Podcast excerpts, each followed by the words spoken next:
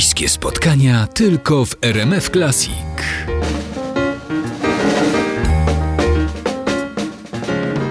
Dało się zauważyć i usłyszeć, choćby podczas tych bliskich spotkań, że jest pan bardzo krytyczny wobec sztuki, a także bardzo wymagający.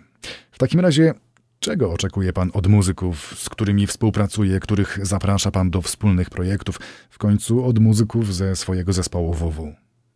No niestety, powiem z przykrością, podporządkowania całkowitego, ponieważ y, i to jest najtrudniejsze. To jest bardziej socjotechniczne działanie. Znaczy, mi się wydaje, że sukces produkcji polega na tym, kiedy producent jest w stanie wydobyć z muzyków ich talent, z którego oni nie są w stanie sobie nie zdają sobie z niego sprawy. To jest, y, mówiąc y, chyba kartezjańskim określeniem się posługując, metoda akuszeryjna, czyli wydobywa się wiedzę w taki sposób, że człowiek, od którego się tą wiedzę pobiera, jest przekonany, że on sam na to wpadł. Dlatego też bardzo często, znaczy mam przynajmniej kilka takich przypadków, gdzie delikatnie mówiąc moja osoba jest pomijana.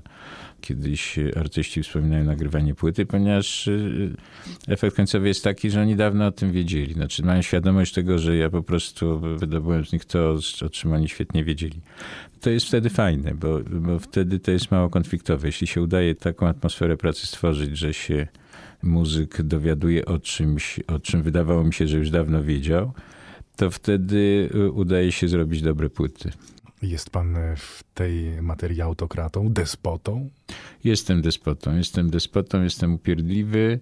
Nie lubię takich pol polskich cech charakteru pod tytułem spóźniłem się 10 minut, 110 minut, to przecież tam tralala, chodźmy sobie na piwko, uwielbiam. Yy, znaczy uważam, że jesteśmy bardzo niechlujni we wzajemnym traktowaniu się w każdej sytuacji. Dopiero od niedawna pojawiają się festiwale, w którym 10-minutowe y, spóźnienie muzyka na scenę dyskwalifikuje jego występ, co jest normalne, było zawsze normalne na świecie.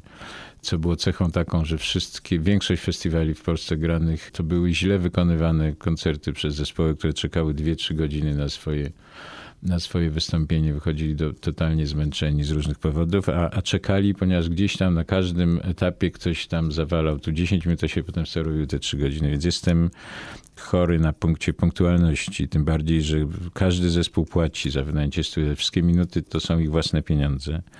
Uwielbiam nagrywać bardzo szybko, ponieważ uważam, że największa spinka następuje przy pierwszym podejściu. Pamiętam, że Maleńczuk był w szoku, kiedy śpiewał 17 wersję piosenki. Ja się opierałem przy tym, żeby zostawiać pierwszą i żeby się robić najwyżej trzy wersje. I rzeczywiście te pierwsze były najlepsze.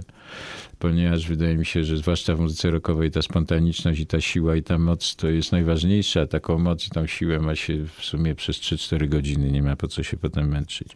Więc y, po to, żeby uzyskać taki efekt owej spinki, jak to, no, no to trzeba bardzo mocno egzekwować dyscyplinarne posunięcia. Bardzo łatwo nagranie z, z, ludźmi, z których się lubi, szanuje i tak dalej, bardzo łatwo może się zamienić w miłe spotkanie towarzyskie.